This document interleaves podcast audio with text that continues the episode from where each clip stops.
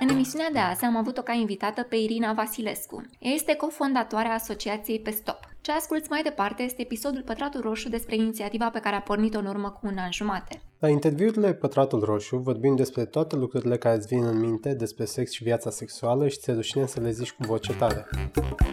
Bună, Irina! Bună!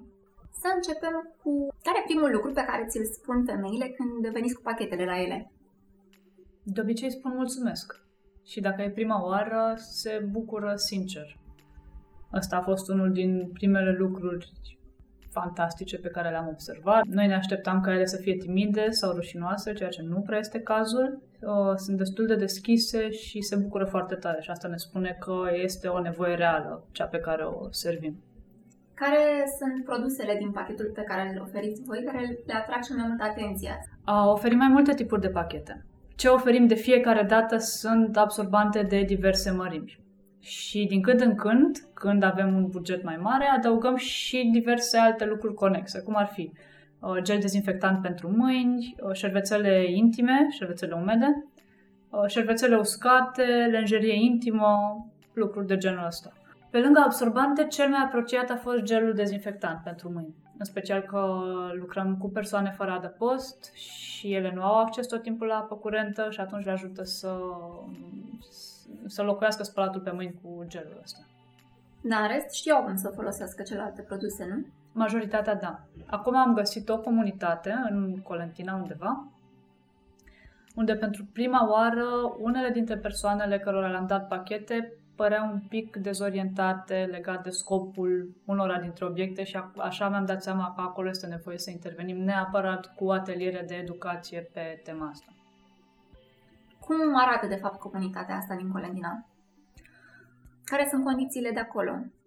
Acolo sunt oameni care au adăpost, cumva, nu toți au acces la apă sau la electricitate sau electricitate legală, în fine, Um, sunt niște căsuțe construite de ei, un fel de bordeie. E un cartier destul de compact, destul de aglomerat.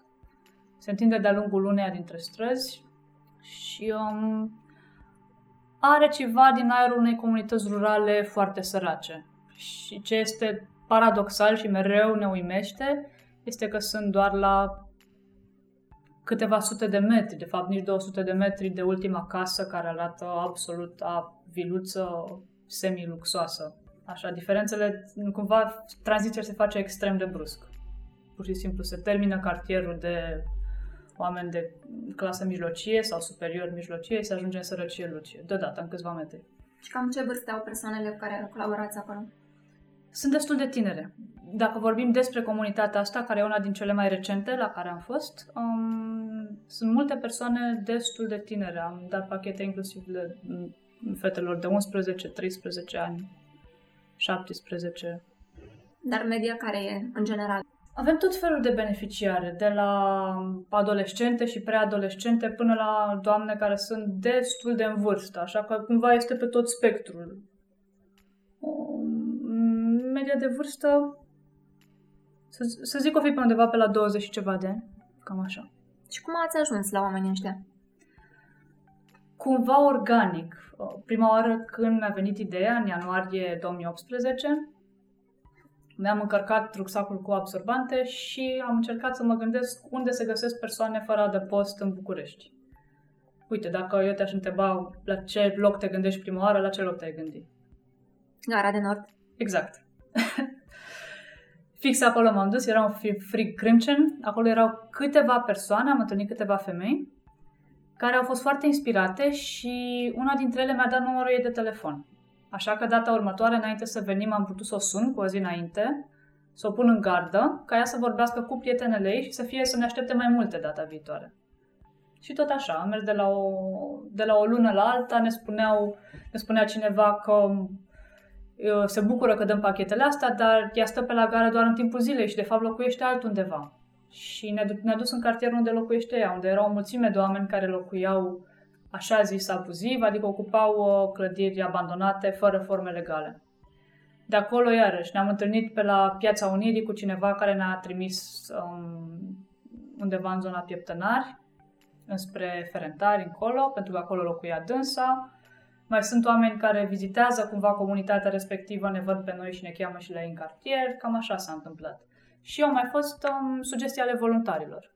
În ultima vreme, mm, cumva am încercat să le încurajăm pe fiecare dintre voluntare să ne dea câte o sugestie de comunitate din București, unde ar trebui să mergem. În ideea să învățăm, să fim atente, să ne uităm în jur și în viața noastră de zi cu zi, nu numai când suntem pe teren cu pe stop.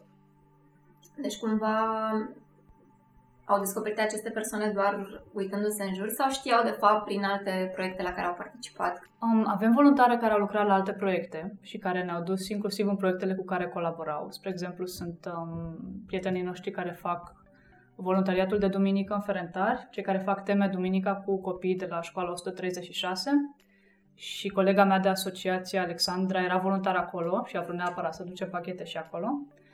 Uh, alte comunități au apărut pentru că um, colegele din echipă s-au gândit că vor să ajute pe persoana fără posibilități pe care o văd în fiecare zi în fața blocului sau în drum spre muncă sau în spate sau um, pe stradă, pe unul. Ne-am dat seama că imediat cum deschizi ochii și începi să te uiți după, după oameni care par defavorizați, îi vezi imediat.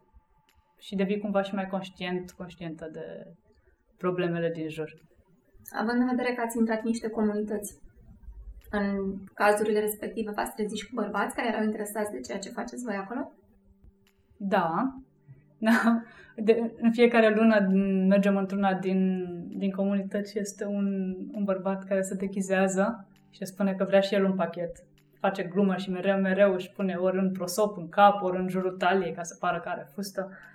Um, bărbații au fost și ei foarte deschiși și foarte ok.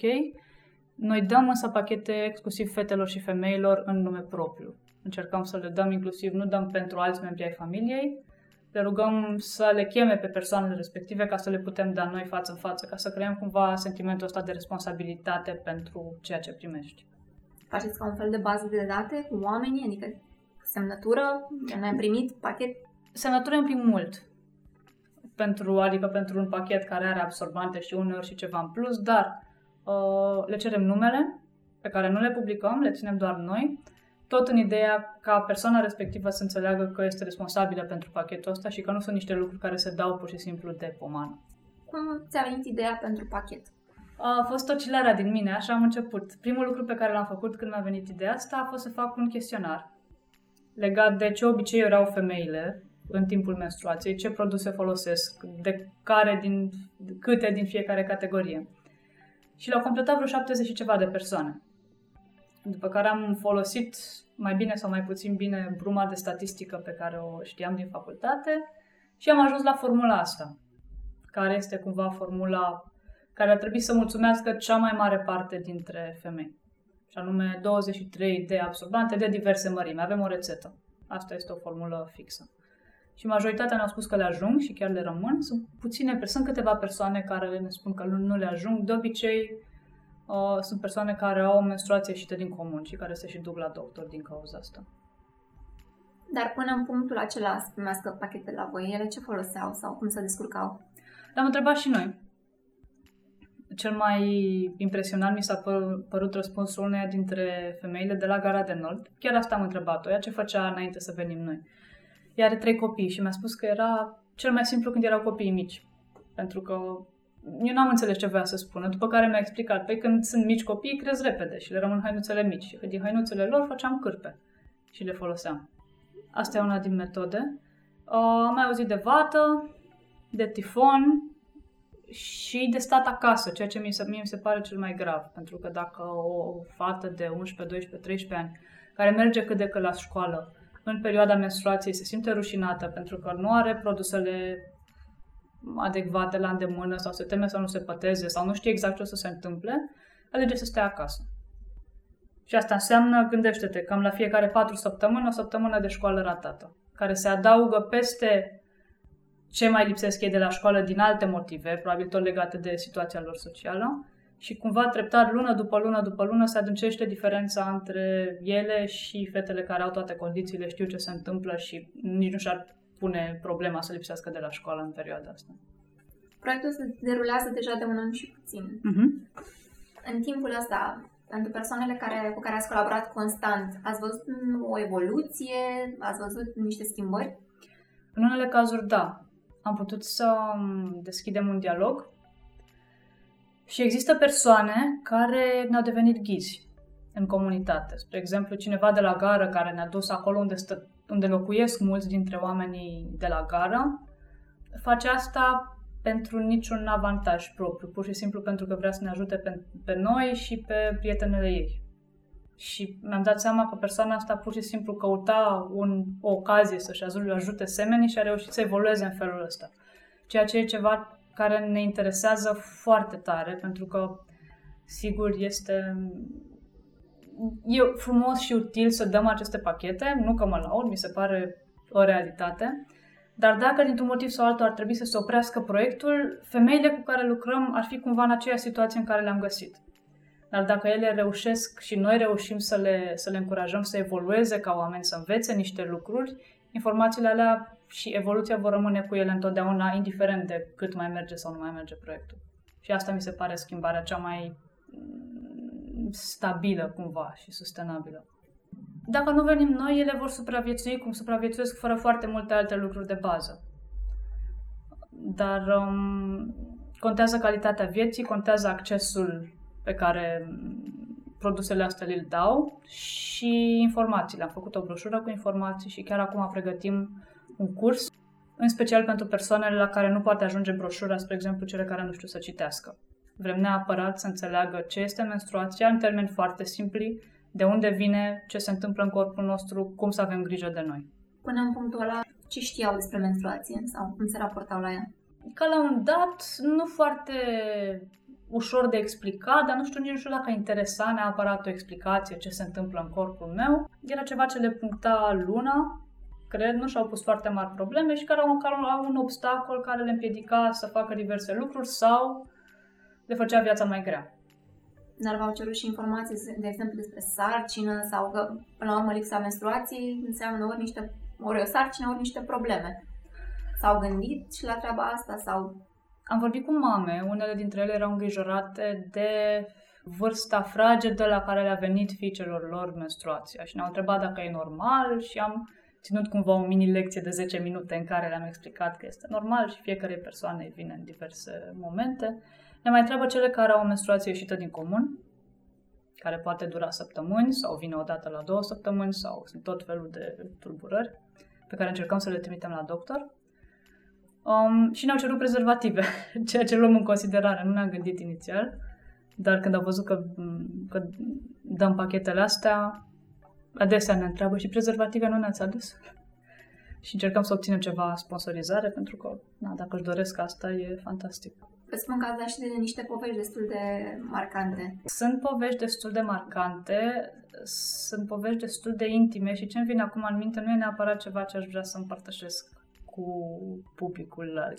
E vorba de începerea vieții sexuale la o vârstă mult prea fragedă, fără a fi pregătită, fără a fi voia ei neapărat, reacția ale familiei la lucrul ăsta. Am în minte un caz concret și cumva ne-am găsit într-o situație destul de ciudată pentru că oscilam între a vrea să îndreptăm lucrurile, să ajutăm și a simți că ne băgăm prea mult în viața familiei și că ne înhămăm la niște lucruri pe care poate nu o să le putem duce, pentru că totul are niște ramificații foarte mari. Subiectul e sensibil, ce încercăm să facem este să păstrăm mereu canalul deschis. Când oamenii ne povestesc despre asta, să ne facem timp să ascultăm, să încercăm să ajutăm cu sfaturi. Primul impuls pe care îl ai este că vrei să pui stop și să rezolvi toate problemele în momentul ăla, că implică poliție dat în judecată, dar după aceea îți dai seama că a forța pe cineva, sau mă rog, a convinge pe cineva să facă o plângere penală împotriva cuiva, s-ar putea să lase aceeași familie fără singura sursă de venit. Lucrurile sunt destul de complicate și cumva tot trebuie să disecăm moral fiecare lucru pe care îl întâlnim, să vedem cum ne putem, cum și cât ne putem implica astfel încât să fie mai bine, chiar dacă e doar un pic mai bine și să nu facem mai mult rău cu toate intențiile noastre bune. Dar presupun că au fost și surprize, nu? Au fost și momente plăcute, că până la urmă asta o fac să continuați. Da, inclusiv um, unul din una din scenele simpatice sunt de obicei băieței, când mergem într-o comunitate nouă, pentru că, spre marea mea surprindere, știu despre ce e vorba și încep să strige prin cartier că au venit niște fete cu tampoane și le cheamă pe surorile lor sau pe mamele lor. Și, în general, surprizele plăcute se leagă de faptul că oamenii nu sunt neapărat foarte informați, dar sunt destul de deschiși. Și nu au o problemă să discute lucrul ăsta. Cred că este un tabu la nivel de societate, dar la nivel de familie și de comunitate restrânsă, situația e cu totul alta decât uh, ne așteptam noi. Dar poate aici era cazul să ne reglăm noi așteptările. De la cât ați pornit și la cât ați ajuns? Am avut în ianuarie 2018 9 beneficiare. Acum avem 250 și tot încercăm să urcăm. Din păcate, nu știm câte persoane sub pragul de sărăcie trăiesc în București. A fost greu să obținem informațiile astea. Ultimele statistici pe care am reușit cu Chiu cu vai să punem mâna sunt din 2009 și ne spun doar câte persoane fără adăpost erau. Așa că, cumva, am mers din aproape în aproape, fără să mai avem pretenția să avem întâi imaginea globală și după aceea să lucrăm. Facem fix invers, mergem de jos în sus, de la comunitate la comunitate, vedem cam câte persoane sunt, câte, câte pachete trebuie să dăm și cine mai are prieteni prin altă comunitate și tot încercăm să le extindem așa. Și pe partea de voluntari, cât ți-a fost la început și cât sunteți acum? Am fost doar eu timp de două săptămâni, după care a venit uh, colega mea și cofondatoarea asociației, Alexandra Tănase. Acum suntem 12. O echipă de 12 voluntare. Eu tot fac dihotomia asta care e total greșită, eu și voluntarele și eu sunt tot voluntară. Momentan toată lumea este voluntar la asociația pe stop. Și echipa variază. În fiecare lună suntem cam între 4 și 6, 7 pe teren, dar bazinul mare este de 12 persoane, din care se aleg în fiecare lună. Cine va face pachetele, cine face cumpărăturile, cine merge pe teren și așa mai departe. Care sunt pașii concret? Deci prima oară donația. Uh, mă mândresc cu povestea asta. Noi am făcut în martie anul trecut, cu ocazia Zilei Femeii, am făcut o campanie prin care ne propuneam să strângem 1000 de lei ca să cumpărăm aproximativ 50 de pachete. Și s-au strâns 19.000 de lei, fără să fi făcut noi cine știe ce șmecherii de comunicare, ceea ce inițial ne-a intimidat, după care ne-a încurajat să facem și asociația. Donațiile sunt binevenite în orice cantitate și în orice formă, fie că sunt produse, bani, timpul voluntarilor. S-au strâns vreo 700 de donatori, cred 700-800 de donatori acum. Momentan am primit doar donații individuale. Acum discutăm pentru donații de la firme. Mă refer la donații în bani, pentru că am primit de la diverse companii diverse donații în produse, chiar destul de generoase. Și cam așa funcționăm. Bun, începe cu donația, că asta m-a întrebat. Mergem și facem cumpărături, vedem câte pachete ne propunem să dăm luna respectivă, facem shopping, într-o seară facem pachetele, ceea ce poate dura 3, 4, 5 ore în funcție de cât de multe și de complexe sunt, după care plecăm pe teren să le distribuim. Înainte, ieșirea pe teren dura cam jumătate de zi, acum am ajuns cam la două zile full, pentru că au, au început să fie din ce în ce mai multe comunități. Când suntem mai multe, ne împărțim în două echipe care merg în paralel, mai ales că sunt și voluntare care au experiență și au construit și ele o relație cu persoanele din comunități. Când suntem mai puține, durează un pic mai mult, pentru că aceeași echipă trebuie să treacă pe la toate comunitățile. Foarte pe scurt, asta este povestea mersului pe teren la noi. Deci e foarte mult timp la mijloc. Ce faci, de fapt, acum de poți să te ocupi de proiect? Um, recent mă ocup exclusiv de asociația pe stop. Am primit o bursă care m-a încurajat în sensul ăsta. Am fost în uh, America tocmai ca să învăț cum să fac lucrul ăsta mai bine. Și odată cu plecarea asta am decis că dacă ei au investit încrederea asta în mine, ar trebui să o investesc și eu, așa că m-am oprit din ce făceam înainte. Aveam un job full-time și mă ocupam de pe stop doar seara și în weekenduri, dar asta îl făcea să aibă niște dimensiuni limitate și am decis ca pentru o perioadă să-i dedic tot timpul meu.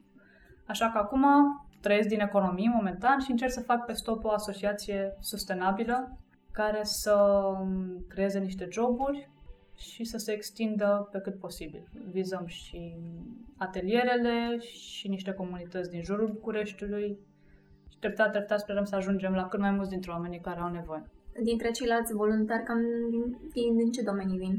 Păi avem contabili, arhitecți, farmaciști, um, oameni de marketing, cam din toate domeniile societății. chiar mâine o să am niște interviuri cu niște posibile noi voluntare. Sunt foarte entuziasmată de ce am citit în CV-urile lor. Ce ai observat la oamenii ăștia în momentul în care s-au apucat de proiect și probabil au continuat și pentru altele? Entuziasmul. Părea că le place foarte tare proiectul și ceea ce a funcționat cumva uh, la ele sunt majoritar femei, ne-au, ajut, ne-au ajutat și băieți punctual, dar cumva se pare că femeile probabil empatizează în alt fel și rămân pe termen mai lung. Um, li se pare o idee de bun simț. Așa cum mi s-a părut și mie când am văzut-o altundeva, pentru că nu a fost o idee total originală. Am, am văzut un film, un reportaj despre o tânără din state care făcea asta pentru mica ei comunitate și m-am gândit, păi cum de nu m-am gândit niciodată la chestia asta? Cum nu m-am gândit la femeile fără adăpost și ce fac ele când au ciclu? Și cumva așa a început. Bine, acum nu lucrăm doar cu femei fără adăpost, lucrăm inclusiv cu femei uh, care doar nu au venituri sau au venituri foarte mici. E cumva un spectru destul de întins. Dar toată lumea are nevoie de genul ăsta de produse și de genul ăsta de educație. Da, cumva și perspectiva lor față de menstruație s-a schimbat, simți tu așa sau în feedback pe care ți l-au oferit voluntarii?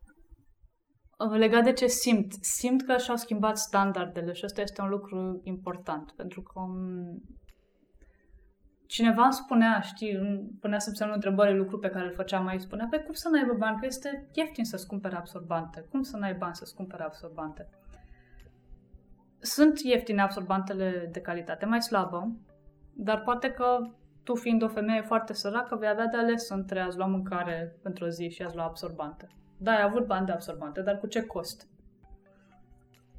Și cumva ceea ce încercăm să le încurajăm să facă, inclusiv prin produsele astea conexe de igienă, este să le uh, susținem să-și facă un fel de ritual de igienă, indiferent de condițiile în care trăiesc, care să le ajute, unul, să nu mai fie atât de afectate de problema asta, în măsura în care se poate, și doi, să-și creeze niște standarde de igienă care să le țină în siguranță, inclusiv din perspectiva sănătății. Din motivul ăsta nu dăm tampoane interne, cupe menstruale, lucruri care trebuie manipulate cu mâinile curate, pentru că nu toată lumea poate să aibă mâinile curate tot timpul. Însă le-am văzut în uh, broșură, tampoanele pomenite.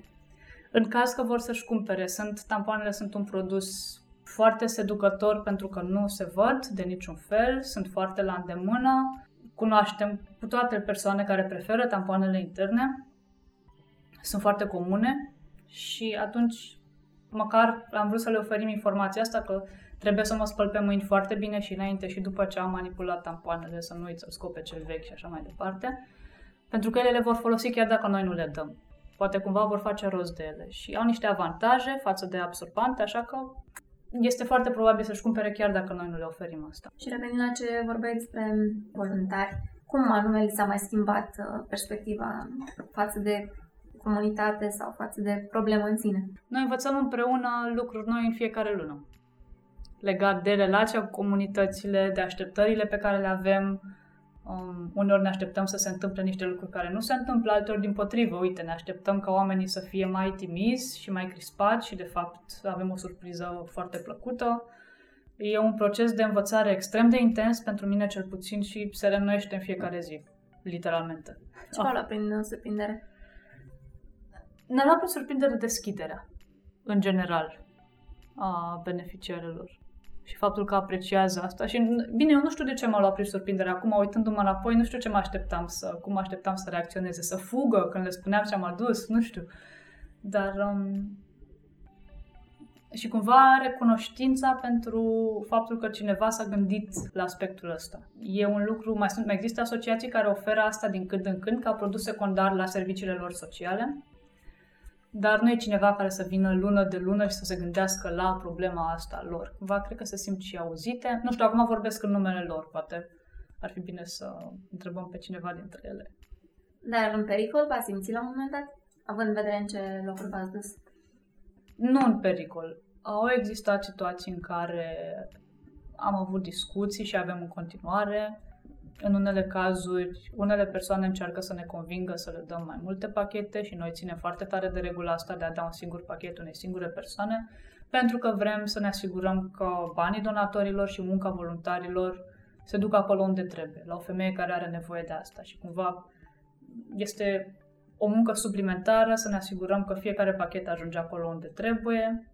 Ne mai încontrăm cu unele persoane care insistă că vor mai multe pachete. Nimic, am, adică au existat situații în care a trebuit să ne explicăm și cumva ex, există de fiecare dată, dar nu ne-a simțit în pericol să ne simțim viața amenințată sau siguranța fizică acolo. Sau să vă dispară din abonate? Adică să nu mai dați de ele? Persoanele cu la care mergem, dacă am stabilit că mergem într-o comunitate, mergem acolo în fiecare lună. Persoanele sunt cam aceleași, doar că uneori unele nu sunt acasă. Da, am văzut, sunt comunități întregi care au dispărut cumva, pentru că um, clădirile pe care le ocupau au fost uh, vândute. Noi proprietari chiar au planuri cu ele. Și atunci au fost dați afară oameni de pe străzi întregi. Acum, unde mergeam noi, acum sunt grilaje sudate de fier cu lacăte, unde nu mai sunt oameni. Asta cumva e ceva ce nu ține de ei. Uneori și depinde pe cine găsim acasă, repet, pentru că nu dăm pentru persoane care nu sunt acolo. Deci cumva variază, comunitățile sunt aceleași, dar persoanele variază de la o lună la alta. Ce simți tu că a fost cel mai greu pentru tine și pentru proiect? Unul din lucrurile cele mai grele pentru mine în momentul ăsta este singurătatea profesională. Alexandra, colega mea, este plecată cu Medici Fără Frontiere în Congo se va întoarce curând, dar îi duc dorul aprig. Și este ciudat pentru că mă găsesc în poziția de a lua majoritatea deciziilor pe cont propriu. Avem întâlniri lunare în care ne consultăm toate, toată echipa de voluntare, dar uh, cumva asta e unul din lucrurile cele mai grele pentru că întotdeauna două creiere sunt mai bune decât unul și acum chiar facem recrutări cumva să ne completăm echipa și căutăm în special persoane care nu sunt angajate full-time, ca să își poată dedica poate chiar un pic mai mult și mai constant timpul. Oricum pe stop e un proiect care necesită timp. Chiar dacă ești o voluntară care vine doar să facă pachete sau doar pe teren, acolo sunt niște ore și este muncă serioasă. Dar persoanele care vin de obicei au joburi și vin și se, se implică în weekendul respectiv și mai ajută punctual în măsura în care pot. Și simt nevoia în singurătatea asta mea cuiva cu care să împart cumva și responsabilitatea, chiar și a cuiva cu care să mă contrazic, doar să nu mai fie, îmi spunea un prieten că fac tenis la perete așa, în materie de luat decizii și de lucrurile care nu sunt atât de fun, în materie de marketing, administrative, financiare, toate lucrurile din bucătăria unei asociații, care uneori sunt plictisitoare și sunt redundante și nu sunt deloc spectaculoase, dar trebuie făcute și e fain să ai companie și la alea. Apropo de companie, dintre voluntari au fost oameni care s-au retras în timpul proiectului pentru că, de fapt, nu le plăcea ceea ce se întâmpla Sunt oameni... pe teren? Uh, oameni care să se fi speriat de teren, mă întrebi. Asta este o altă surpriză, mai nu din câte mi-amintesc. Dacă exista o situație mai dificilă din teren, cum sunt cele pe care ți le-am povestit, le vedeam pe colegele mele mai înverșunate, și mie uneori aveam remușcări, spre exemplu, când eram două echipe și le lăsam pe unele dintre ele într-un loc unde s-a dovedit că a fost dificil după aceea. Și cumva încercam să-mi cer scuze că, uite, trebuia să mergem împreună și au zis, nu, nu, că mergem și data viitoare, acum știm ce trebuie să facem și așa. Și uneori ele sunt mult mai ferme decât mine pe teren. Au existat persoane care s-au retras din cauza că nu au mai avut timp. Și persoane pe care nu le-am întrebat neapărat din ce cauză s-au retras, au ales să se retragă, asta e ok. Și convenția este că îmi ofer timpul pe care l-am și în momentul în care nu-l mai am, spun. Sunt inclusiv persoane care s-au implicat mult, după aceea foarte puțin, sau au luat o pauză, o lună, două, trei, după aceea iar au revenit. Atâta timp cât știm pe cine ne bazăm, e ok. Și fiind voluntariat, fiecare dă atât cât poate și cât îi prisosește, cumva. Ce experiențe unde ai fi vrut tu, de fapt, să intervii? De obicei, discuțiile de care îți spuneam, cu persoane care insistă. Asta este cumva cel da. mai agresiv lucru care ni s-a întâmplat față în față, persoane care au insistat la nesfârșit o eternitate pentru totdeauna, că vor mai multe pachete. Și noi înțelegem deja de ce se întâmplă asta, pentru că unii dintre oameni acolo se luptă pentru supraviețuire. Și supraviețuire atunci când ești un om în prag de nec, înseamnă că te agăți de orice apuci. În momentul când ai prins pe cineva care îți dă ceva, încerci să scoți absolut cât se poate mai mult de la el. Pentru că tu trăiești de pe zi pe alta. Și ceea ce nouă ni s-ar putea părea lipsă de politețe, și o insistență ieșită de comun, pentru ei este de fapt strategie de supraviețuire. Pentru cineva care vine pentru prima oară, s-ar putea să fie obositor sau neplăcut sau așa, într-un fel. De aceea zic că mă simt cumva responsabilă să fiu acolo, pentru că mm, oamenii știu cu cine, le, cine l-ar putea ceda și cine nu le cedează, sau dacă nu știu un om, înseamnă că uneori trebuie să-l testeze. Repet, astea sunt absolut excepții. De obicei, interacțiunile cu persoanele pe care le ajutăm au fost foarte, foarte bune. Și chiar am avut unele revelații legate de uh, femeile care ne sunt ghizi în comunitate și care ne ajută fără să obțină nimic de la noi. Pur și simplu se bucură când vin și ne ajută. Ne duc la prietenele lor, ne supraveghează pachetele, renunță la mesele pe care le primesc, spre exemplu, la gara, uh, pentru persoanele fără adăpost. În fiecare duminică mi se pare că vine cineva de la o biserică și le dă o masă caldă.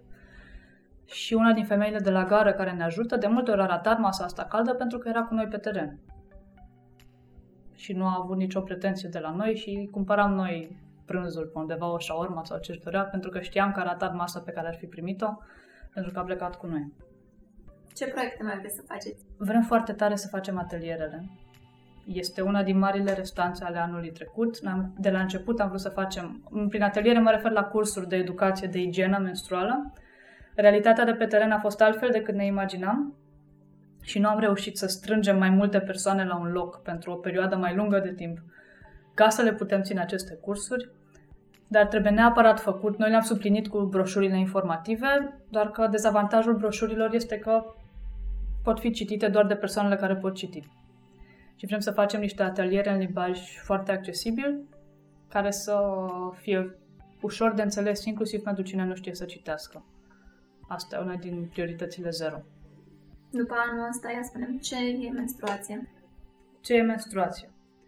Cred că e o marcă a feminității. Și este cumva un obstacol care ne dă avantajul nouă femeilor de a învăța mai multe lucruri și de, ne organi- de a ne organiza cumva mai bine. Cum putem ajuta? Metodele de a ajuta se găsesc la noi pe site, pe stop.org. Acum nu se mai poate redirecționa 2%, dar există un buton de donații care întotdeauna este fericit să fie apăsat. Avem nevoie de voluntari, la fel detaliile se găsesc pe site, de produse, dacă firma voastră este, dacă sunteți în relații bune cu șefii și sunt de acord să instaleze un coș pe stop unde femeile să, sau unde oricine să poate aduce produse de igienă menstruală, facem asta frecvent. Cam asta ar fi modurile și faptul că ne ascultați. Mulțumesc, Irina. Acum e rândul lui Răzvan să vină cu miturile. Și eu mulțumesc!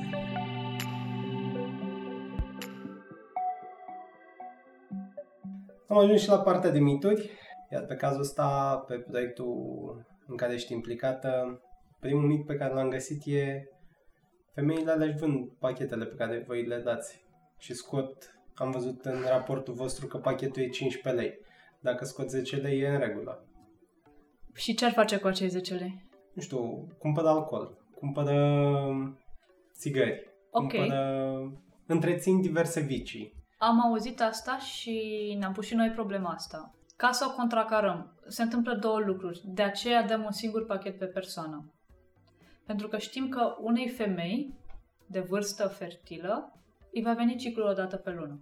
Deci nu prea are motive să nu folosească lucrurile alea care sunt absorbante de cea mai bună calitate pe care le primesc gratis. Pentru că dacă ea le vinde și și ia țigări sau vicii, își cumpără vicii, va trebui să dea alți bani sau să găsească alte metode, sigur mai puțin avantajoase pentru ea, ca să rezolve problema asta. Așa că nu prea are sens. Cumva ce faceți voi e o promovare a produselor din uh, Big Pharma sau uh, a producătorilor, că ai menționat și prezervative, de tot felul de produse de care nu ai cu adevărat nevoie. Wow, pe asta nici n-am auzit-o și nici nu m-am gândit. Aici sunt două lucruri. Începem cu Big Pharma. Absorbantele pe care le dăm, pentru că încă reușim să ne organizăm cu timpul, sunt scoase din pachetele lor și sunt doar în pliculețele acelea, puse într-o pungă care nu are alt branding decât brandingul pe stop. Cine a desfăcut vreodată un pachet de absorbante știe că nu scrie pe ele, pe pliculeț ce sunt. Nu pot să spun că am avut în vedere ideea asta, dar cu brandingul mai puțin, doar dacă se întâmplă din când în când să fie ceva plicuri promoționale, dar de obicei nu sunt. Adică ele știu ce fel de produse sunt doar dacă l-au mai folosit înainte. Așa, și ai zis ceva cu inutilitatea. Asta e ca zicala aia cu dacă ai bani, ți-e foame, dacă n-ai bani, nu ți-e foame. Nu? Pe asta nu știam. Um, femeile vor avea menstruație. Asta va exista indiferent de clasa socială sau economică în care se încadrează. Mie mi se pare destul de periculoasă ideea asta, pentru că cine spune femeile sărace nu au nevoie de aceleași produse de îngrijire menstruală, da? nu produse de lux, ca femeile bogate, spun implicit, adică spun de fapt că ele nu merită.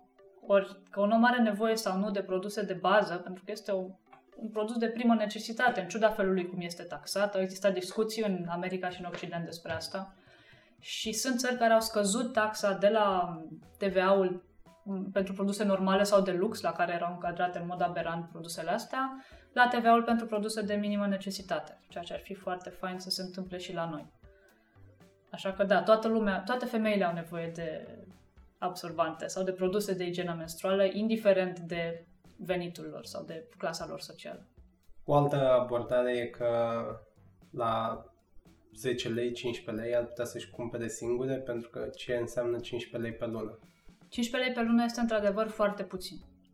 Când ești o femeie foarte săracă, într-o bună zi s-ar putea să ai de ales între a-ți cumpăra mâncare și a-ți cumpăra absorbante. Sunt foarte puțini oameni pe lumea asta care într-adevăr să nu-și poată permite niște lucruri de bază. Dar ce înseamnă să ți le permiți? Dacă trebuie să alegi între a-ți lua un lucru de primă necesitate sau altul, nu poți să zici că ți l-ai permis. Cumva trebuie să faci un compromis care este inuman, după mine cumva tot în... păstrăm proporțiile, desigur, dar uh, ce faceți voi asemănat cu a da seringi dependenților de heroină?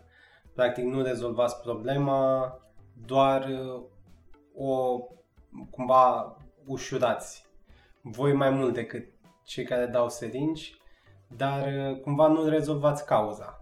Cum am putea să rezolvăm cauza? Să le punem dop sau ce să le facem?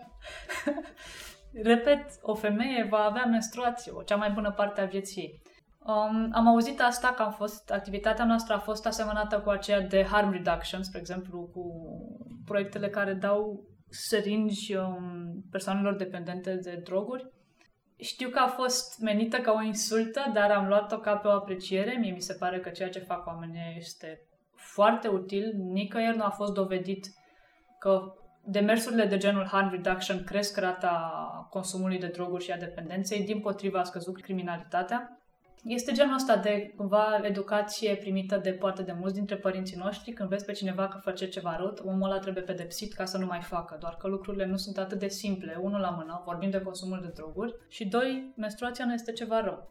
Se întâmplă fie, fie că ești de acord cu ea, fie că nu, ea va exista. Cumva ne dând anonim pachetele astea, cum ziceai și tu, că nu le dați rudelor sau uh, oamenilor trimiși în numele femeilor, cumva scoateți în evidență femeile și statutul lor social și nu le ajută asta. Numele femeilor nu le publicăm nimănui. Le nu le publicați, dar ele trebuie să vină undeva să ia pachetul când vă duceți voi în comunitatea respectivă mm. și atunci în, în publicul de acolo mm-hmm. ele ies în evidență. Ele fie sunt evidență și prin felul cum sunt îmbrăcate și prin faptul că pot să cerșească sau să practice sexul comercial sau să ia droguri, adică faptul că vin la cineva, dacă ar, ar exista un spectator de departe și ar vedea că ele vin într-un loc unde li se dă o punguță din hârtie maro, craft, nu cred că le aduce vreo știrbire statutului lor. Cumva, realitatea lor socială și economică este evidentă și nu din cauza pungilor pe care le au pe la, de la noi. Din cauza felului cum se îmbracă, pentru că sunt obligate de condiția lor să se îmbrace într-un anume fel. Locul unde le găsești, nu cred că dacă cineva vede asta la depărtare s-ar gândi, ar afla ceva în plus despre ele ce nu știa înainte. Și acum într-o zonă ceva mai uh, arzătoare pe internet, e doar o mișcare feministă ce faceți voi. Acum depinde cum definești feminismul. Este un spectru și e mult de discutat aici. Dacă... De exemplu, nu, nu există astfel de inițiative ca să ajute bărbații cu prostată din astfel de comunități. Nu știu dacă există sau nu. ok, asta este ceva un pic mai complicat uh, medical. peste 25% din locuitorii României trăiesc la risc de sărăcie. Asta e o statistică Eurostat de acum un an sau doi. Și femeile, tot conform Eurostat, sunt mai vulnerabile la sărăcie decât bărbații. Din motive evidente prin care se numără și menstruația. Ceea ce noi facem este cumva să încercăm să le ajutăm să treacă peste obstacolul ăsta suplimentar al menstruației, pe care bărbații nu l-au de trecut. În, sel, în sensul ăsta al încercării de a egaliza un pic șansele unor persoane, s-ar putea spune că este o mișcare feministă. Tot în sensul ăsta nu văd ce ar fi de reproșat. Tot referitor la cauză și la efect. Dați produsele astea, dar uh, dacă nu forțați cumva femeile să schimbe și să ia atitudine și să pună deoparte acei 15 lei, ele vor aștepta constant să le dea cineva ceva. Voi cu pachetele pe stop, altcineva altceva. Asta am avut în vedere. Nu am avut în vedere să forțăm pe cineva să facă ceva, niciodată.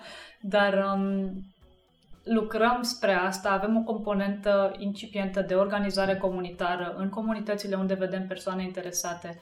Încercăm să le susținem să se organizeze și să înceapă să se solidarizeze și împreună să încerce să rezolve mici problemele comunităților, to- tocmai pentru a învăța să pescuiască, ca să zic așa.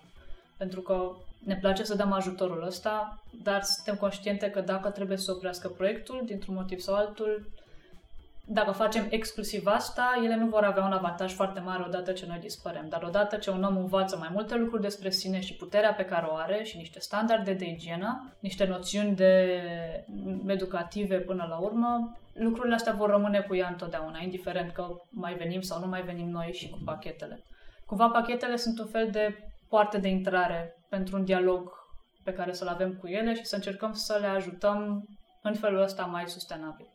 Și încă o credință larg despândită când vine vorba de ONG-uri și asociații care ajută diverse comunități defavorizate, e că cei care fac asta, și în cazul ăsta tu și voluntarele implicate în Pestop, veniți așa ca niște salvatori în zonă și vă dați această importanță de a rezolva problemele oamenilor mai prost poziționați social ok, salvator. Eu aș spune mai mult că avem o obligație, pentru că am avut norocul și privilegiul de a ne naște în niște familii unde am primit un anumit tip de educație și printre lucrurile pe care le-am învățat a fost inclusiv faptul că noi, având lucrurile astea, suntem obligați, obligate să dăm mai departe și să încercăm să susținem persoanele care nu au beneficiat de lucrurile astea nu ne-am văzut ca salvator. Nu cred că un pachet cu absorbante poate salva lumea, dar cred că un pachet cu absorbante și o invitație la dialog poate pune o cărămidă la eventuala salvare a cuiva în funcție de ce își dorește și ea, și ea să facă. Și chiar dacă cineva, asta nu prea înțeleg reproș aici, că să presupunem că am avea în echipă persoane care se cred salvatori și care fac lucrurile astea. Și ce Aici e o discuție mai lungă și o discuție de cafenea sau de bere, probabil. E perfect. De... Vom opri fix la această întrebare. Îți mulțumesc. Și eu mulțumesc. Și sper totuși să ne auzim la finalul lui 2020, cum vorbeam la început, și să fii cu bilanțul ăla și să ajungeți dincolo de București. Așa să fie. Mulțumim!